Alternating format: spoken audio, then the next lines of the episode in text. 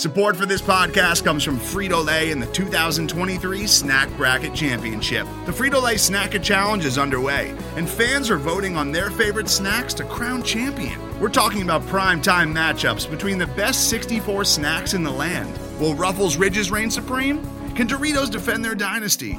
Or will Smart Food use their smarts for a surprise upset? Only you can decide. Get in on all the action for a chance to win up to $1,000 or a year's worth of snacks. Let your snacks be heard. Just go to Frito-LaySnackIt.SBNation.com to vote and enter for a chance to win. No purchase necessary. Sweepstakes ends April 3rd, 2023. Void where prohibited. Year's worth of snacks awarded in the form of 52 coupons, each good for one bag of chips. See official rules at Frito-LaySnackIt.SBNation.com.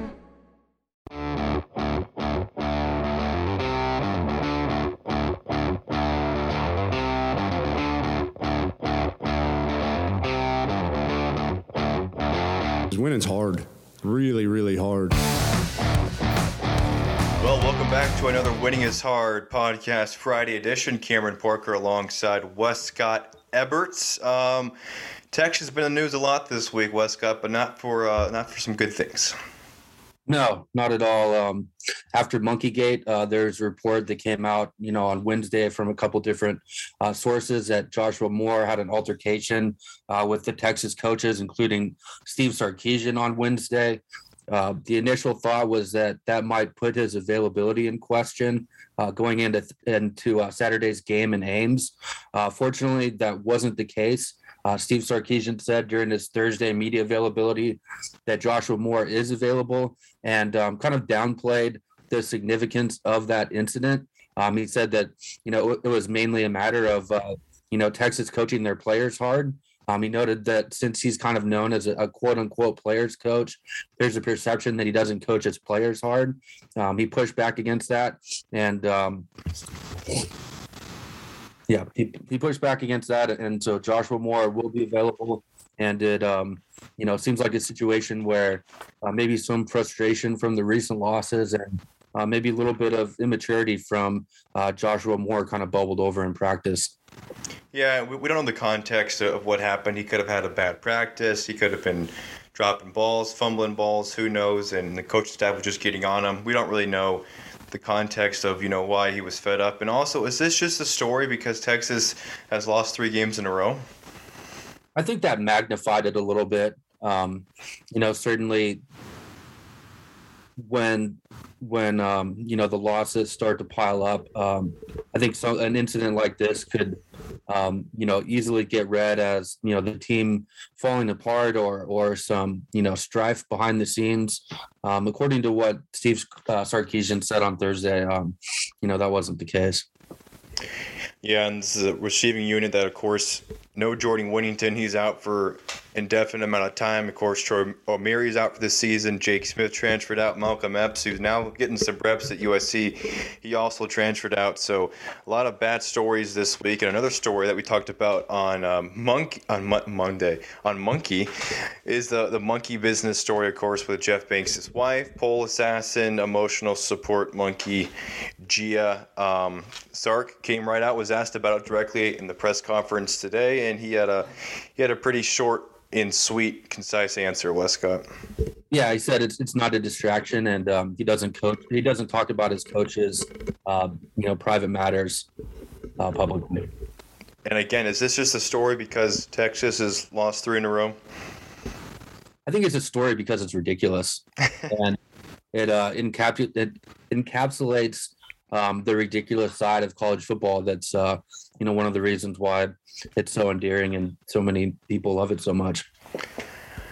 Something about Texas coaches in strip clubs has been a theme the last two head coaches and their coaching staff. So I don't think that's really just a Texas thing. I think coaches, they spend a lot of time on the road, and I get the impression that it's probably a thing across the college football industry. And I bet there are a lot of good people out there with a lot of good strip club stories about college coaches. Oh, 100%. There's so much that we don't know that, won't come to the light of day. But think about Alabama, right? Before Nick Saban, Mike Price perhaps the greatest strip club story of all time, you know? I don't remember that story. What was really? So Mike Price, of course, hired by Alabama. I think he was in Tuscaloosa for a few days, went to a strip club. Obviously, the other members there recognized him. He's buying drinks for everyone at the strip club, trying to get strippers and dancers to come back to his hotel room, even though he was married. Alabama found out, and he never coached a game at Alabama after being hired. He was in and out very briskly. It's a great story. Sports Illustrated has a very great feature on it from the Revolt. I think it's like 2003 when this happened. I urge you to check out the story. It's incredible. And, you know, if anybody has any good stories about coaches in strip clubs, tip us off. Drop them in the comments when this goes up. Yeah, best strip club and best monkey stories. Let's just devote a podcast to it, because after Saturday, who knows? We may not want to talk about Texas football ever again, but let's go ahead and get into it. Wescott, Iowa State, Texas traveling up to Ames for a Saturday night game. I think Texas plays Iowa State at night every single season, but. Well, what are you thinking about here as we get ready for this game Saturday? What's caught your eye, this critical road game test for this Longhorns team that's lost three in a row? Yeah, I think the number one thing is, you know, if they can get a 10-point lead and not blow it, that would be good. But Breece Hall, you know, not too, if he's not the best running back, I think Deshaun Robinson kind of settled that discussion. You know, if Breece Hall isn't the best running back, he's certainly very close to Bijan. That was actually the comparison that Steve Sarkisian made when he was asked about Breece Hall today. Another very versatile guy, very productive this season. Like Texas, Iowa State, you know, is a run-first team. I don't think that they have, you know, a ton of explosiveness in the passing game right now. It certainly can, you know, control the ball with the talented tight ends that they have. But, you know, Texas needs to be able to slow down Breece Hall, or it's going to be another game where the defense spends a lot of time on the field and, you know, potentially suffers some of those mental breakdowns that they've been experiencing in the second half. And, you know, Sark had an interesting point today about, you know, how it's not just about getting, you know, the run fits right, you know, something that Texas has had a lot of trouble with this year. But it's also about, if you're in the right position, you have to win, you know, your one-on-one matchups and beat blocks and, you know, be violent with your hands. And that's something that I think, you know, particularly, you know, DeMarvian Overshawn, you know, has struggled with a lot this season. And if you're building a team to beat Texas, I feel like it's going to look a lot like the Iowa States, the Baylors, the Oklahoma States, just a very run-first offense. They're not going to try and gash it for 20, 30 yards right from the gate, but eventually by that fourth quarter, they're going to try and wear you down. And that's what happened against the Baylor game. I thought the Texas rush defense did a pretty good job, and then they gave up that dagger touchdown to Abram Smith with that 30-yarder in the fourth quarter. That was eventually the go-ahead touchdown. And I think the same way we're going to see this Iowa State game is Breece Hall is going to get a lot of maybe 1 or 2 yard carries and slowly 4 yard carries, 6 yard carries, and then bam, by the fourth quarter, he might rip off a big run. He's got a 75-yard touchdown run, has a 70-yard touchdown run, and a few more over 30, 40 yards. So it just sets up that, you know, we talk about complimentary football. Well, this Texas defense, the bend don't break style, unless this offense can get rolling, I think that by the second half, it's going to be the same story as the Baylor and Oklahoma State game. I don't know. Do you see anything that could say I'm wrong? Yeah, I think a big key for Texas, you know, when you're talking about defending the running game, is being able to get some of those negative plays, some of those 0 or 1 yard gains. You know, a lot of times this year, Texas has been in pretty good position to make some of those plays, and guys just maybe not being able to get off a block, maybe just a little bit out of position, just not being able to really finish the tackle. You know, Texas ranks 7th in the Big 12 in tackles for loss this year, 46. They're 4 behind Iowa State at number 6. So Texas just needs to be able to inflict some more of those negative plays. And that's, you know, with the bend but don't break style, you know, those negative plays are so crucial to being able to shorten some of those drives and get off the field without allowing, you know, those long sustained efforts from opposing teams. And a good stat that I found that'll be out in my opponent preview article also on Friday, according to BCF, is that Iowa State does average 7 yards per play, but a quarter of their plays gain 10 yards or more. That's 25%, and that's seventh best in the nation. So their offense, you know, it's not very explosive, not very high-powered, but they're able to, you know, to wear you down emotionally and physically to where you end up giving up those big plays, and I think that's what hurts Texas the most. Yeah, no question about that. They've, you know, had those moments, as we kind of alluded to earlier, where, you know, they've held in and held in there mostly, you know, have the team, you know, in a position to win games. And then there's just those one or two plays late in the game. You know, Abram Smith's run, we talked about the poor run fit by Jaron Thompson, as Sark likes to say, kind of spit out there on Texas. Got to make sure that those runs don't spit out, because Breece Hall is a guy that can, you know, really make Texas pay if he gets into the open field. Do you think we're going to see a lot of changes defensively with personnel in this game? Do you think PK finally is going to make an adjustment? Do you think he's going to stick with this bend don't break style but maybe kind of usher in Adam Moore a little bit more, Josh Thompson the safety spot? What do you think? Yeah, I think it might be more in terms of personnel rather than changing the defensive structure. I think it's possible to see a little bit more Brendan Schooler than we have in the last few weeks. He's now the co-starter listed ahead of Jaron Thompson. Chris Adam Warren did play, you know, a little bit more last week against Baylor than he did previously. I'm not sure about Josh Thompson, but, you know, possible. Iowa State likes to run some heavier personnel packages with multiple tight ends. Texas typically responds in those cases by going to a true 3-4 defense, taking the nickel back off the field.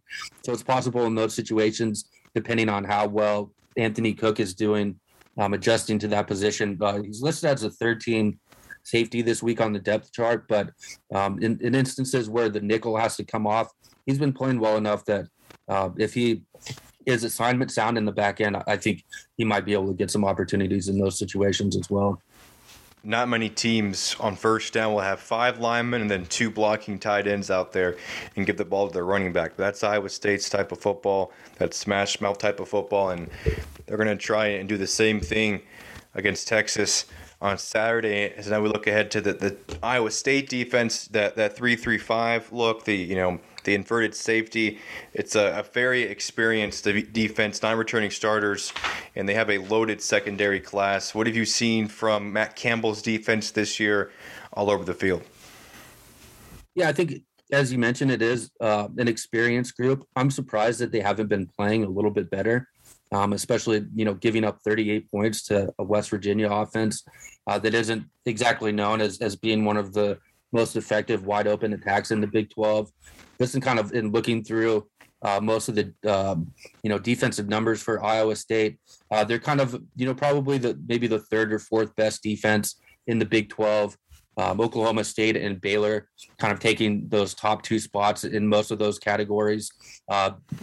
Iowa State, number 25 nationally in SP+, 17 offensively, a little bit better than expected, I think. But obviously, Breece Hall, you know, does a lot of that. Brock Purdy, you know, has been playing a little bit better the last few weeks after his terrible performance against Iowa. You know, we're really a little bit surprised that this defense, you know, isn't more of like a top 20 or a top 15 group, you know, given how hard it is to run the ball against that 3 safety look. And then just the amount of, you know, experience that they have, and, you know, the amount of continuity as well, running that same scheme under John Heacock for a few years now. And the game plan for West Virginia in that game last week, I liked it a lot. It was they knew Iowa State was going to try and take away the run. And so what they did with Dakey was those out routes, those 10-yard out routes, they were open the entire game. I mean, they were wide open. He threw for, I believe, a career best 370 yards, 350 yards, which is, if you watch, you know, nothing against Dakey, but, like, you know, you wouldn't peg him for nearly getting to 400, but he worked those routes out to the outside of the boundaries very well. I think that's a good look for this Texas team. And on deep throws, too, in the second half, Iowa State tried to move that linebackers up just a little bit closer, try to take away those short throws. And Dakey was 3 for 3 on passes over 20 yards in that second half for over 100 yards passing. So I think there's some room here for this Texas defense to take advantage. I said the same thing against the Baylor game, and Texas tried to convert it with Worthy on the deep ball. Joshua Moore had that drop. Thompson missed Worthy a second time out of bounds. But I think that the Texas offensive passing attack has a chance to thrive in this game. Yeah, I'm not sure if they're really going to have quite as many opportunities as they did against Baylor. Certainly if they do, it's unquestionable that they need to do a better job taking advantage of them. I'm kind of interested, in how Iowa State decides to play Texas. They're a team that doesn't, because of their three safety look and how quickly guys can run that alley and fit in behind that defensive front. I think they're able to stop the run a lot of times without really bringing one of those safeties down closer to the line of scrimmage. I think how they play their cornerbacks, if they're playing in soft coverage, I think, Texas does definitely need to take advantage of that. And it could be another game where the Longhorns use the run pass option as a big part of the offense, as they did last week against the Bears. Do you think it would be smart if Sark not abandons the run, but West Virginia kind of they pass first. They went pass first in this game, kind of away from their offensive philosophy with Letty Brown. Do you feel like that's what Texas will have to do, at least to start this game against Iowa State, or what do you think is the right game plan here? Yeah, I think the good thing about run pass options is that you take what the defense is giving you. Obviously, it would be preferable. I think the number one preferred game plan would be to just be able to hand the ball to Bijan on almost every down, like they did against TCU, and kind of impose their will on the Iowa State defense. I think the Iowa State defense is too good to be able to do that against them.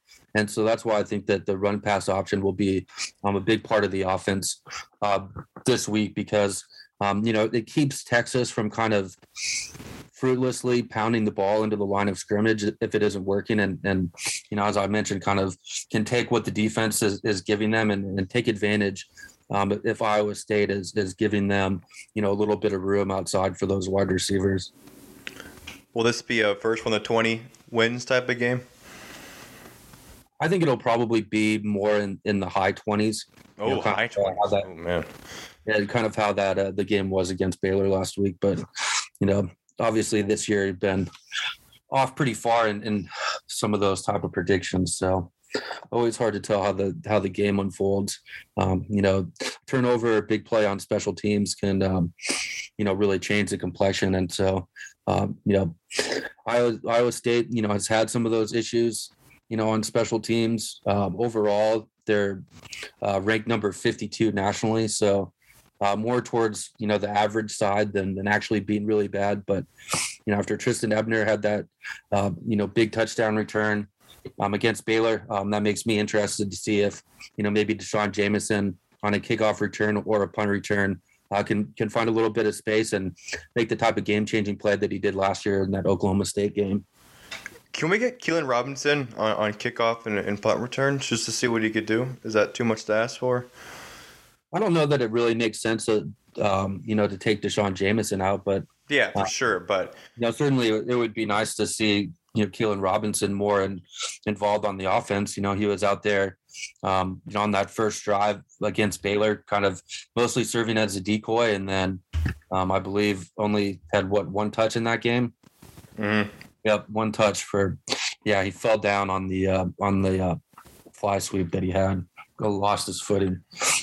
Yeah, definitely a sneaky special teams game on Saturday. Texas special teams has been pretty good. Cameron Dicker is one of the best punters in the country, and you wouldn't really know it from just watching him, but believe he leads the country in net average, which is ridiculous considering he's a kicker. And Brian Bujeski, who was supposed to be, of course, the punter for Texas, still hasn't returned this year. No update on him. But Texas, the most amount of points they scored against Matt Campbell, do you know?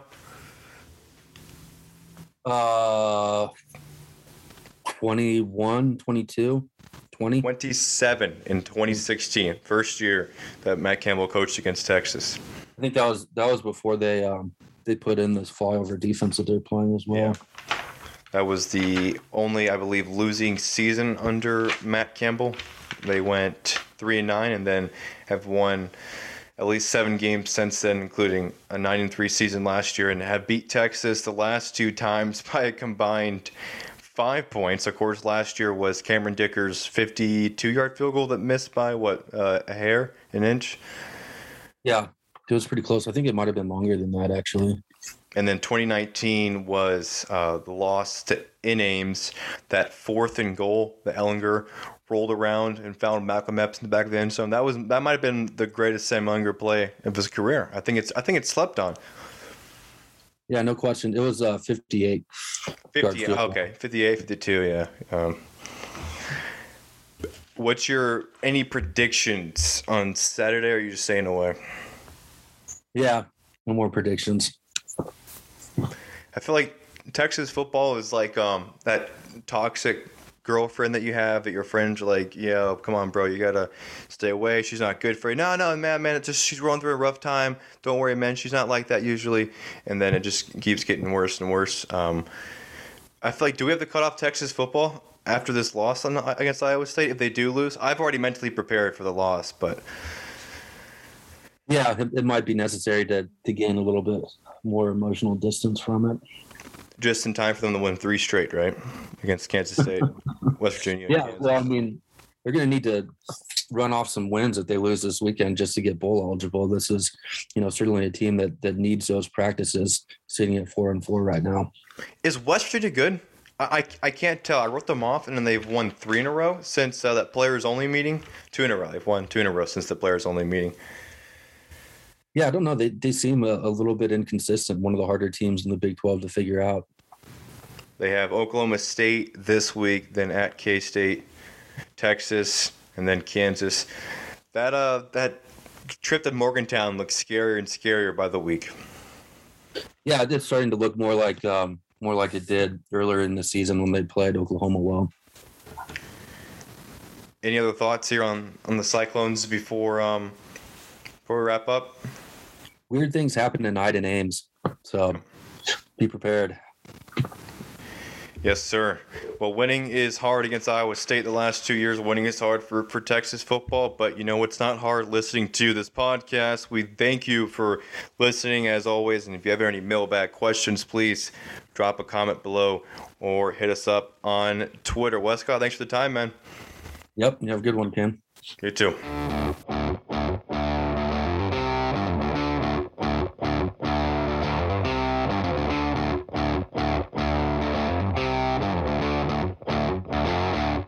Winning's hard. Really, really hard. Today's episode is brought to you by Cars.com.